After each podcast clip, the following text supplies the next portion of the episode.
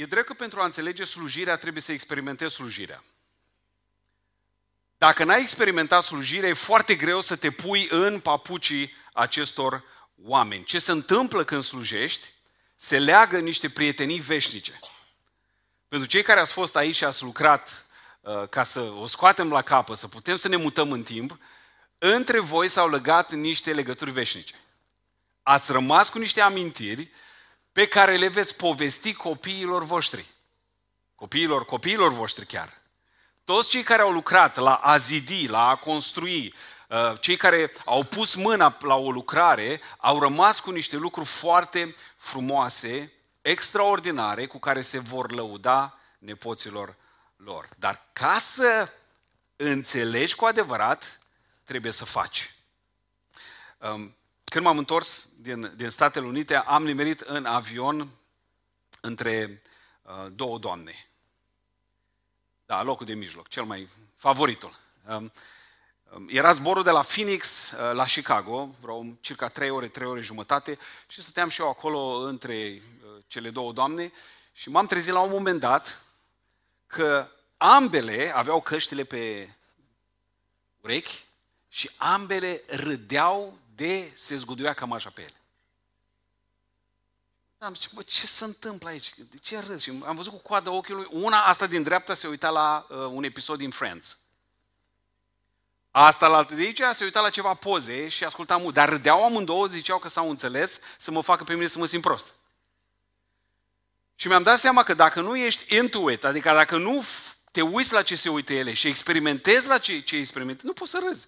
Dar mă simțeam ciudat, așa ziceam să zâmbesc, râdeau astea. Toată lumea se uitau la ele, ele râdeau în hohote. Um, și gândul ăsta mi-a venit și vreau să vi-l transmit. Slujirea, ca să o înțelegi, trebuie să o faci.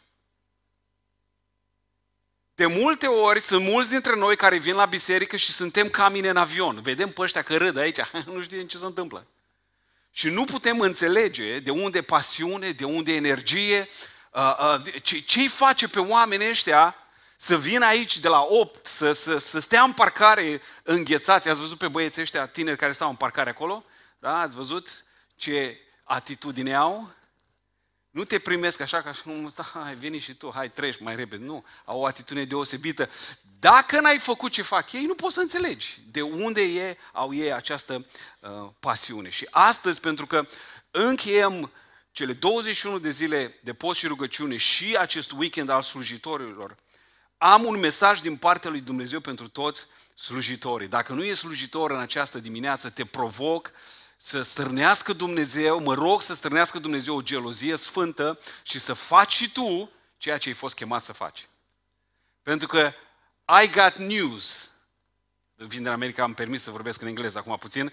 Am ceva vești pentru voi. Dacă ai fost mântuit, ai primit un dar și cu darul ăla trebuie să lucrezi în împărăție.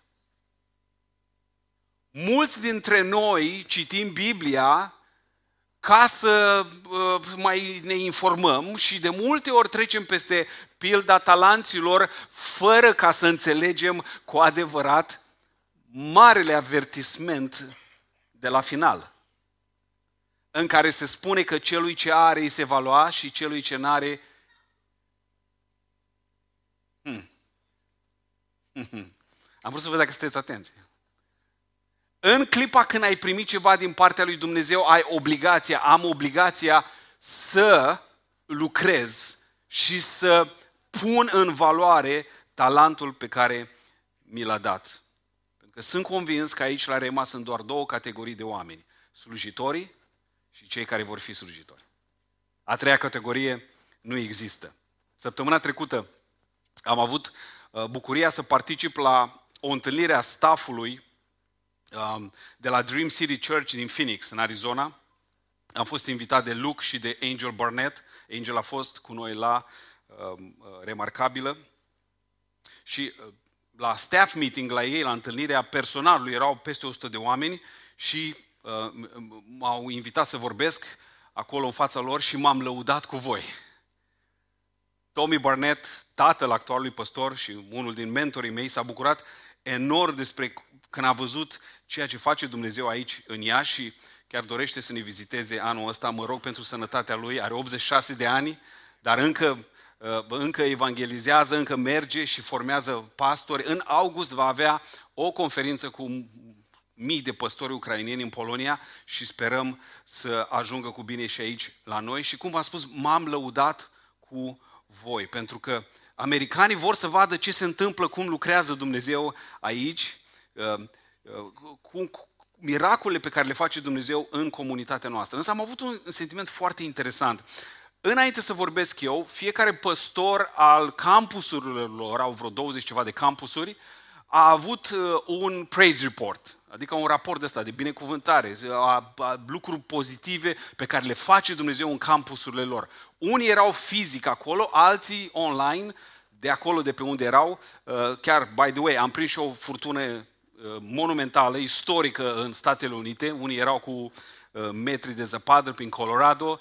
În Arizona lucrurile erau foarte ok și foarte interesant.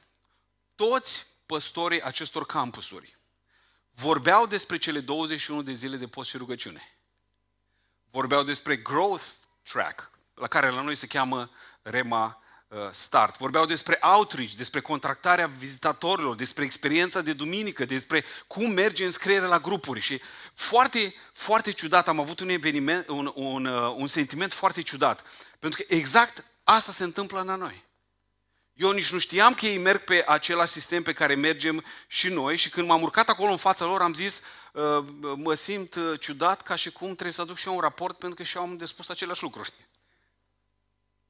Și în momentul când am vorbit, Dumnezeu mi-a dat așa o lumină și le-am spus, mi-am dat seama de fapt, dragilor, că toți lucrăm la același împărat că Dumnezeu face în ziua noastră lucrări noi în America, în Africa, în Asia și în Iași, România. Și că toți slujim aceluiași Dumnezeu și când Dumnezeu lucrează într-o generație, Dumnezeu lucrează cu semne și minuni. Binecuvântat să fie numele Lui. Le-am zis că, de fapt, toți suntem în aceeași echipă, și voi de acolo și noi de aici, echipa câștigătoare. Biblia spune, noi vom fi mai mult decât biruitori prin Iisus Domnul.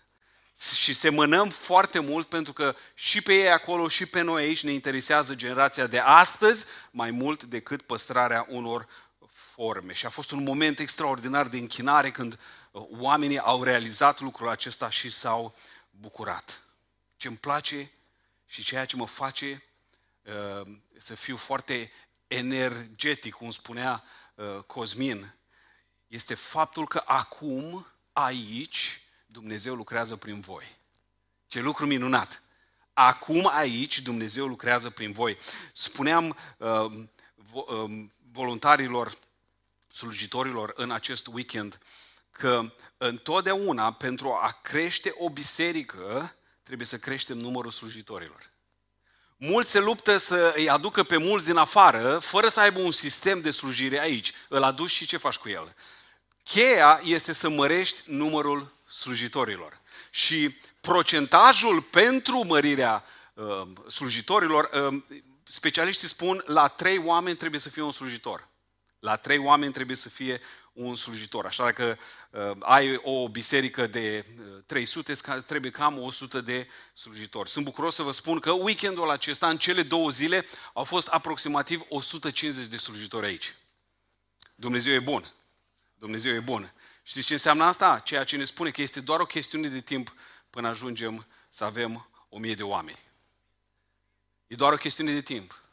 Ceea ce contează și ce este important este ca fiecare dintre noi să ne facem treaba. Creșterea este organică, este divină și ea nu trebuie niciodată uh, forțată. Așa că duminica aceasta este o duminică dedicată slujirii um, și cum am spus, finalizăm cele 21 de zile de post și rugăciune, anticipăm seara asta, va fi o seară minunată, aștept să fiți toți aici la 7.55 ca la 8 să dăm, să dăm startul. Dar vreau să am un cuvânt pentru, pentru toți slujitorii, pentru toți cei care sunt implicați și uh, toți cei care sunt generoși, cei care fac să se întâmple ceea ce se întâmplă aici. Vedeți, slujirea nu este niciodată făcută în condiții optime. De altfel, am curajul să spun că orice slujire care contează cu adevărat se face exclusiv în ciuda vicisitudinilor, în ciuda persecuțiilor, în ciuda lipsei anumitor resurse și așa mai departe. De ce? Pentru că lumea este potrivnică împărăției lui Dumnezeu. De asta în Biblie spune, nu iubiți lumea și lucrurile din lume. Prietenia cu lumea este duș- dușmănie cu Dumnezeu. Evident că aici se referă la, nu la fotbal, nu la volei, ci se referă la sistemul lumesc.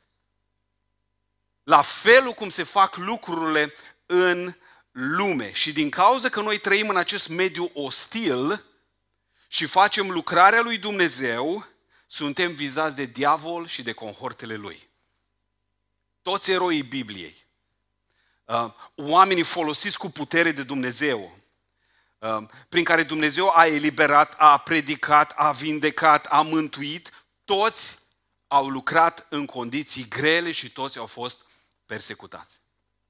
Și astăzi am un cuvânt din partea lui Dumnezeu pentru toți cei care slujesc și simt că, așa cum am auzit mai devreme, că nu mai au putere, că sunt descurajați, descumpăniți de persecuții, de vorbe rele, un cuvânt din partea Domnului. Și cuvântul din partea Domnului este ăsta. Te uiți la mine, mă asculți, ești gata? Mergi înainte. Mergi înainte. Nu te opri, mergi înainte. Pentru că oprirea, atenție, oprirea este, ga, este egală cu înfrângerea. În ultima vreme, nu știu dacă ați observat, suntem asaltați de vești rele despre slujitori care au falimentat. Și ne întrebăm, Doamne, de ce se întâmplă lucrul acesta? De ce credeți voi că au ieșuat ei? Că le-a fost greu? Că au fost persecutați? Că au fost urmăriți de diavol? Că au fost țintiți de cel rău? I-a atacat diavolul? Păi eu vreau să vă întreb, este cineva care slujește pe Dumnezeu și nu este atacat de diavol? Nu. Este cineva care slujește, face lucrarea lui Dumnezeu și nu este greu? Nu. Nu? Toți suntem luați la țintă. Niciunul dintre noi nu scapă. Nu, ci diferența dintre cel care rămâne pe cale și cel care cade este că cel care cade s-a oprit la un moment dat. S-a oprit la un moment dat. Tommy Barnes spune, are un cuvânt, uh, uh, sună mai bine în engleză, dar o să o traduc, spune Dumnezeu nu lovește niciodată o țintă statică. Adică Dumnezeu nu binecuvintează niciodată pe unul care stă pe loc. Doamne, dă-mi stau aici, eu mă rog doar. Nu. Nu. Dumnezeu întotdeauna folosește și întotdeauna binecuvintează pe cei care merg înainte, merg în continuare. Așa că în dimineața asta, mai ales dacă te simți blocat, ascultă-mă bine. Dumnezeu lucrează prin oamenii care continuă să meargă. În ciuda ceea ce se întâmplă în viața lor. Ne amintim de Moise, s-a vorbit mai devreme de Moise. Moise, marele profet a poporului Israel. La un moment dat, după ce Dumnezeu l-a chemat, a scos poporul cu semne și minuni din țara Egiptului. Și au ajuns cu mic cu mare, 1,8 milioane de oameni, în fața Mării Roșii. În spate se auzeau tropotele de cai, se vedea praful scos de carele lui Faraon și oamenii au zis, ne-ai adus aici ca să ne distrugi. La un moment dat s-au oprit că n-au putut să treacă mai departe. Și foarte interesant, auziți ce spune Domnul, Exodul 14 cu 15. Domnul a zis lui Moise, ce rost au strigătele astea? Ei strigau. Gata, s-a terminat cu noi. Suntem gata, ne ajung ăștia. Spune copiilor lui Israel să pornească înainte. Să meargă înainte. Să nu stea pe loc.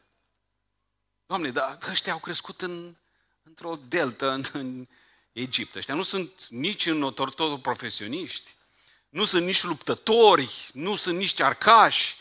Ăștia, tot ce știu este să muncească, unde să meargă, unde să se ducă. Mergeți înainte. Mergeți înainte. Mergeți înainte. Asta este mesajul lui Dumnezeu de fiecare dată când te simți blocat în viață când ți s-a pus un, un, un stop înainte, când este un gard, când este o mare roșie pe care ți e imposibil să o treci, Dumnezeu îți spune, mergi înainte. când așteptările tale nu se împlinesc și viața parcă este mai gri ca niciodată, când sănătatea joacă feste, copiii nu se întorc acasă, când nu mai schimbi jobul, când nu te mai cere de nevastă. Atenție mare! Mergi înainte. Nu te opri pe loc. Când te oprești, deja ai pierdut.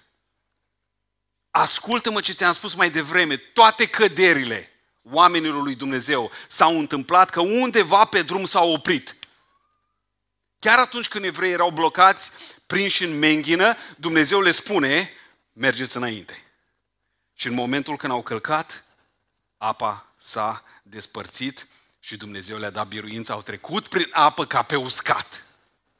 Da, cu ochii ăștia fizici e greu să, să vezi.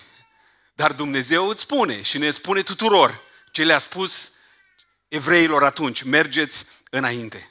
40 de ani mai târziu, doi moșnegi de 120 de ani, um, Iosua și Caleb, cu toată generația copiilor ăstora care au trecut Marea Roșie, stăteau în fața Iordanului, aceeași menghină, aceeași problemă. S-au săturat de pâinea plină cu nisip, cu mana aceea, s-au săturat de ea, trebuiau să intre în țara Canaanului și hai să spunem că ar fi reușit să treacă Iordanul, deși nu erau niciun fel de pod, niciun fel de pod acolo. Uh, ar fi ajuns în fața cetăților filistenilor, Ierihonul și așa mai departe, să dea de urmașii nefilimilor, uriașii. Și stăteau acolo blocați, uh, nu reușeau să treacă, uh, Moise murise, slujitorul lui Dumnezeu și trebuia să continue Iosua această slujire a poporului. După 40 de ani în care s-au învârtit în cerc, în nisip, cu cetăți întărite, cu uriași, cetăți care aveau 5 metri lățime zidurile, da? Iosua se scula dis de dimineață, a ajuns în Sitim cu toți copiii lui Israel și zice Biblia, când a ajuns la Iordan, au rămas acolo peste noapte, înainte de a trece. După trei zile, căpetenile oaste au trecut prin tabără și au dat poporului următoarea poruncă. De unde au auzit ei porunca? Păi Dumnezeu a vorbit lui Iosua și Iosua a spus căpetenilor. Ce le-a spus? Când veți vedea chivotul legământului Domnului Dumnezeului vostru, dus de preoți, care sunt din neamul leviților, să plecați din locul în care sunteți și să porniți după el.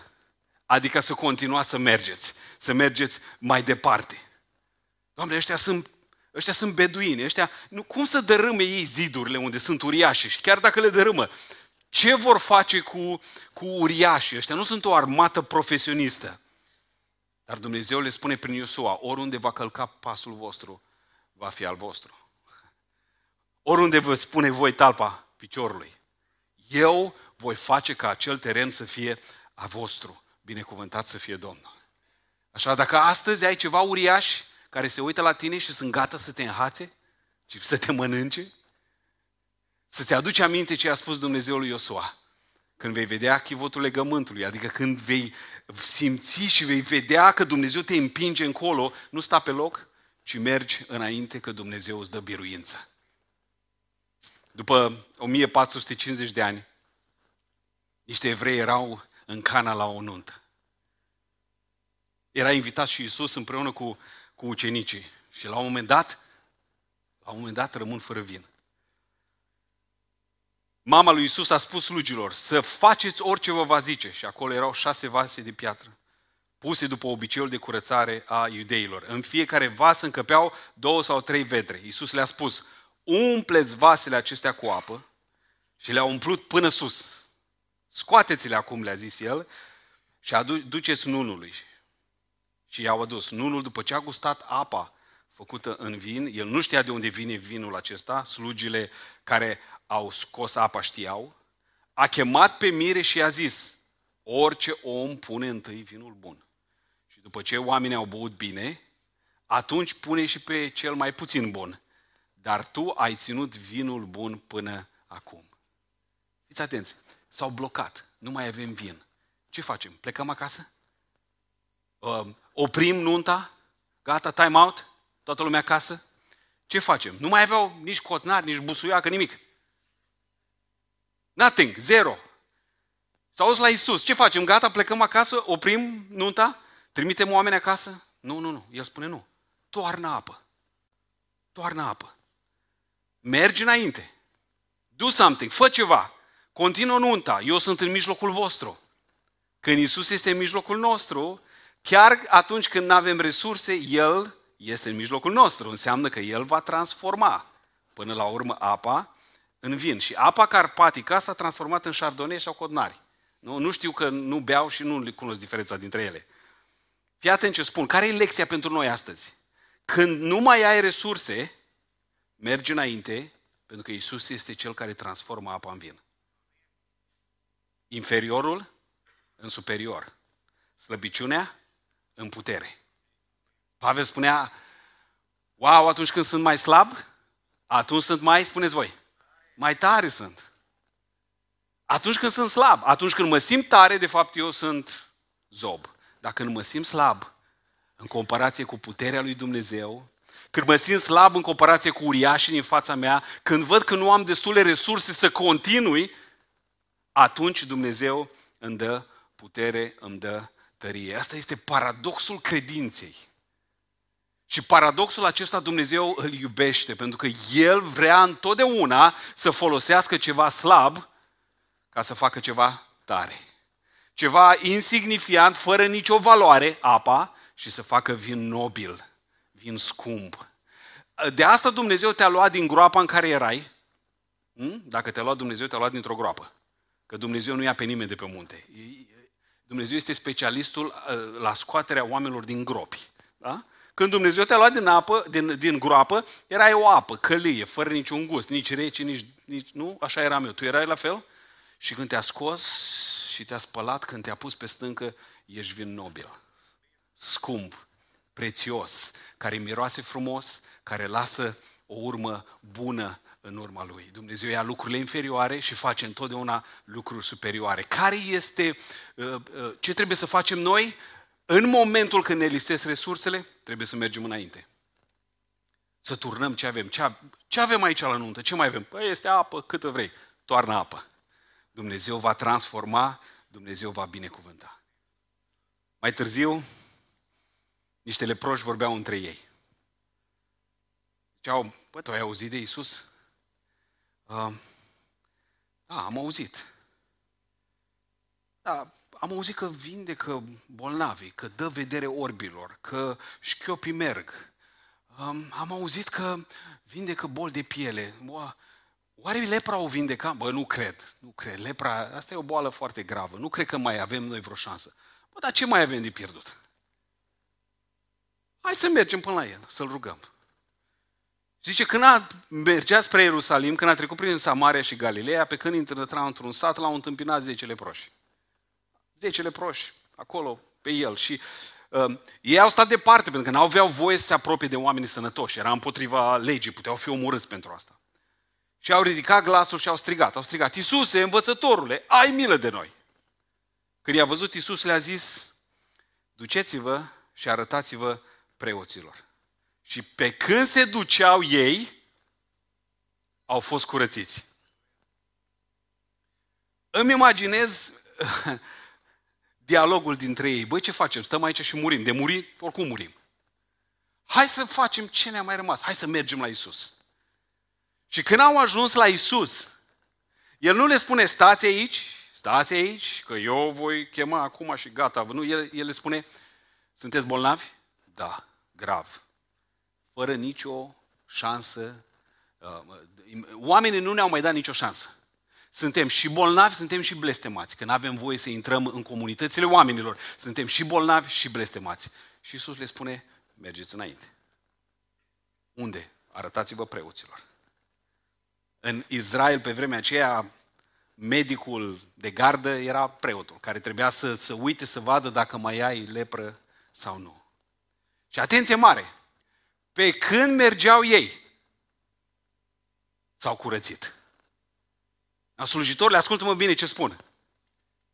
Pe când mergeau ei, nu când stăteau picior peste picior și așteptau să cadă din cer. Nu erau în rugăciune, nici în post, nici nu strigau la Dumnezeu, nici nu plângeau. Ce au făcut? Au ascultat de ce le-a spus Isus. Isus spune așa, că nu mai poți, că nu ți se mai dă nicio șansă, mergi înainte. Pentru că eu ți-am spus să mergi înainte. La început ți-am spus că aici sunt doar două feluri de oameni, slujitori, ăia care merg, sau cei care vor fi slujitori. Astăzi, indiferent de situația ta, ascultă-mă ce spun. Atâta timp cât mergi înainte și Isus ți-a poruncit să mergi înainte, totul va fi bine. Totul va fi bine. Boala ta va fi vindecată. Când ești în imposibilitate fizică, mergi înainte. Împlinește ce este scris. Nu știu care este situația ta astăzi. Poate unii au probleme cu relațiile lor, alții cu finanțele, alții cu sănătatea, alții cu așteptarea aceea promisiunii lui Dumnezeu. Cuvântul care l-am din partea lui Dumnezeu pentru tine este merge înainte. Nu te uita nici în dreapta, nici în stânga și în niciun caz în urmă. Pavel spune, ce fac? Las ce este în urmă și mă aruncă înainte. Pavele, ai un metru cincizeci, ești orb de un ochi, boală, ai o boală de piele, uh, uh, uh, nici mare orator nu prea ești, că Apollo era marele orator și Barnaba era considerat. Uh, nici mare nu ești. Cum mergi înainte? Merg înainte pentru că Isus mi-a zis să merg înainte. Merg înainte cu resursele mele slabe, merg înainte în imposibilitatea mea. De ce? Isus mi-a spus să merg înainte. Și pe când mergeau ei, au fost vindecați. Cel mai rău lucru pe care poți să-l faci, ascultă-mă, dragule, este să te oprești. Să spui gata. Gata, nu mai pot, nu mai vreau, nu, nu, gata, m-am oprit. Nu, nu, nu. Ce spune Dumnezeu astăzi este mergi, mergi înainte. În 2012, când am primit chemarea, a, a fost o luptă cu mine, o luptă cu Dumnezeu. Și lucru care m-a, m-a, m-a, m-a îndemnat și m-a ajutat să fac pasul credinței, a fost tocmai acest îndemn din partea lui Dumnezeu, mergi înainte. Doamne, dar nu, nu văd, nu, nu. Îmi venea să-i spun, Doamne, Tu nu înțelegi. Doamne, Tu nu înțelegi, Tu nu înțelegi că să te muți dintre copii mici, trei, ce fac, Doamne? Doamne, Tu nu înțelegi. Nu, nu, mergi înainte, mergi înainte. Și în cele mai grele momente ale slujirii, întotdeauna m-am întors la îndemnul lui Dumnezeu de a merge înainte și a face ceea ce am fost chemat să fac. Aia a fost scăparea mea. Așa mi-a dat Dumnezeu biruință și așa îți va da și ție Dumnezeu biruință. Tot ce trebuie să faci e să mergi înainte. Nu sta pe loc. Mergi înainte.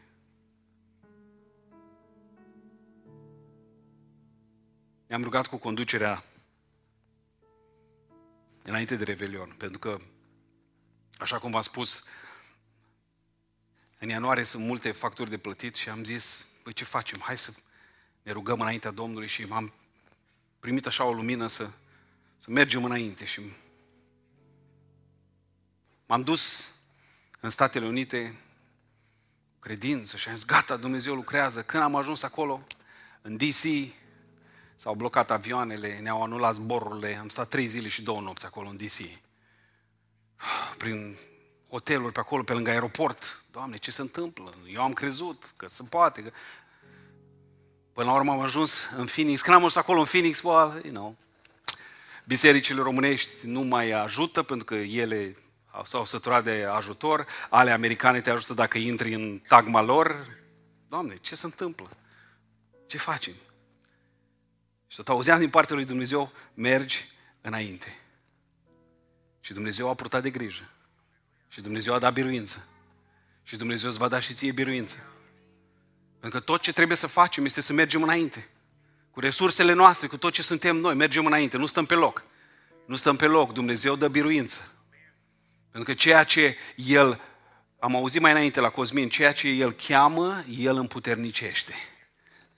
Dar nu vedem noi totul, da, e clar, dar ceea ce face, ce cheamă El împuternicește. Și azi vreau să-ți dau, înainte ca să ne rugăm, vreau să-ți dau două chei importante. Și eu le-am primit pe când stăteam acolo.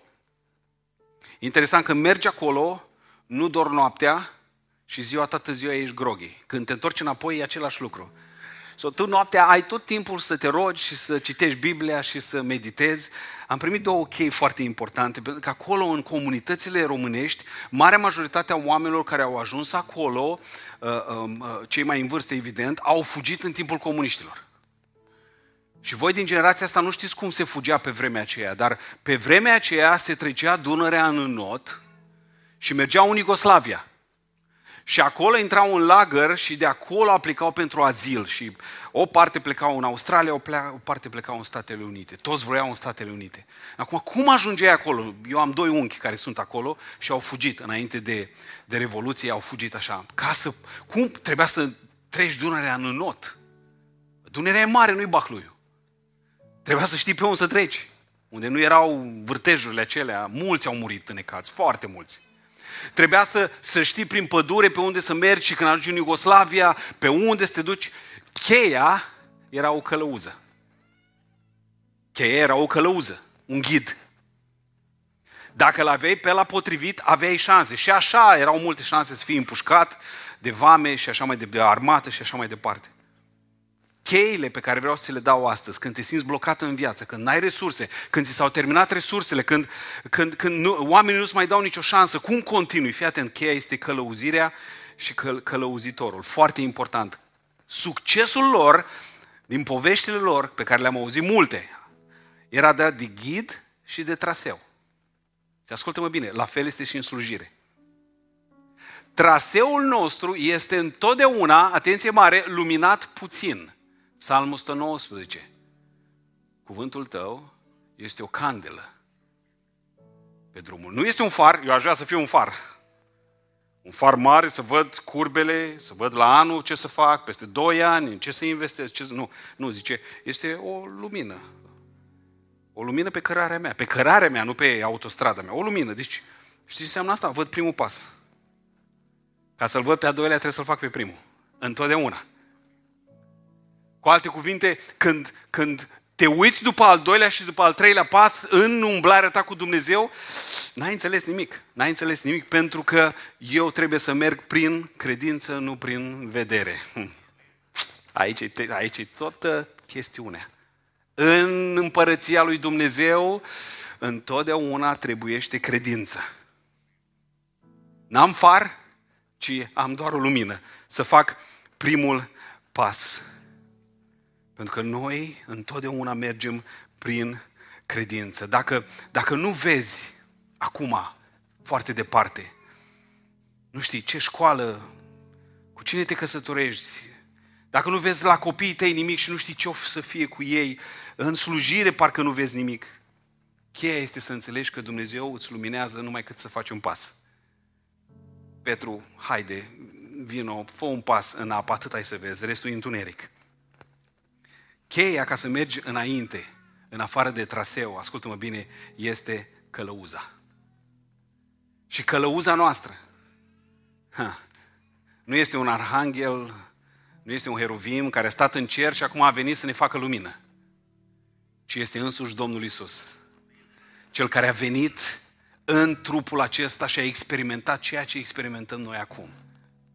Și ce îmi place foarte mult, pasajul uh, pe care l-am citit împreună cu slujitorii ieri din Exod.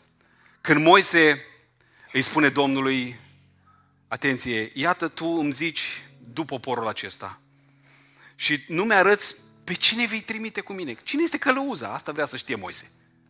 Pe drumul ăsta n-am mai fost niciodată. Am nevoie de un ghid, am nevoie de o călăuză. Ajută-mă să... Ajută-mă! Eu nu știu cum să ajung acolo. Însă tu ai zis, eu te cunosc pe nume și ai căpătat trecere înaintea mea. Acum dacă am căpătat trecere înaintea ta, arată-mi căile tale. Doamne, am nevoie de puțin mai mult decât un pas. Vreau să cunosc calea, să ajung acolo unde trebuie, acolo unde trebuie să ajung. Atunci te voi cunoaște și voi avea trecere înaintea ta. Și gândește-te că neamul acesta este poporul tău. Neamul acesta este popor. Neamul acesta de oameni care ne înconjoară pe noi, noi trebuie să-i vedem ca viitor creștini. Nu ca pe păgâni, viitor creștini. Ăsta e neamul lui Dumnezeu. Dumnezeu ne-a trimis pe noi ca să predicăm și oamenii aceștia să se întoarcă. Îmi place inima de evanghelist a lui Moise, zice, neamul ăsta este neamul tău. Toți sunt idolatri. Nu, nu, ăsta e neamul tău, Doamne. Domnul a răspuns. Aici este cheia. Voi merge eu însumi cu tine și îți voi da o dignă. Moise a zis, dacă nu mergi tu însuți cu noi, nu ne lăsa să plecăm de aici. Moise a înțeles în sfârșit. A avut revelația aia fantastică. Doamne, Tu nu trimiți pe cineva. Tu nu împuternicești doar pe cineva și trimiți. Nu, Doamne, Tu mergi înaintea noastră. Și dacă Tu îmi dai lumina să văd următorul pas, eu știu că în fața următorului pas întotdeauna ești Tu, Doamne Iisuse. Tu ești călăuza, Tu ești ghidul. Dacă eu te urmez pe Tine, voi ajunge acolo unde trebuie să ajung. Așa că mesajul din partea Domnului astăzi, indiferent prin ce treci, este merge înainte. Pentru că eu sunt acolo. Dumnezeu nu e niciodată în spate, întotdeauna binecuvintează prezentul, dar El este întotdeauna în față, pentru că este un lider, este o călăuză. Binecuvântat să fie numele Său. Și în dimineața aceasta m-aș bucura enorm dacă ți-ai pune încrederea în Domnul și ai face ceea ce ai fost chemat să faci cu resursele pe care le ai, cu puțina uh, uh, lumină pe care o ai, trebuie să mergem înainte. Binecuvântat să fie Domnul.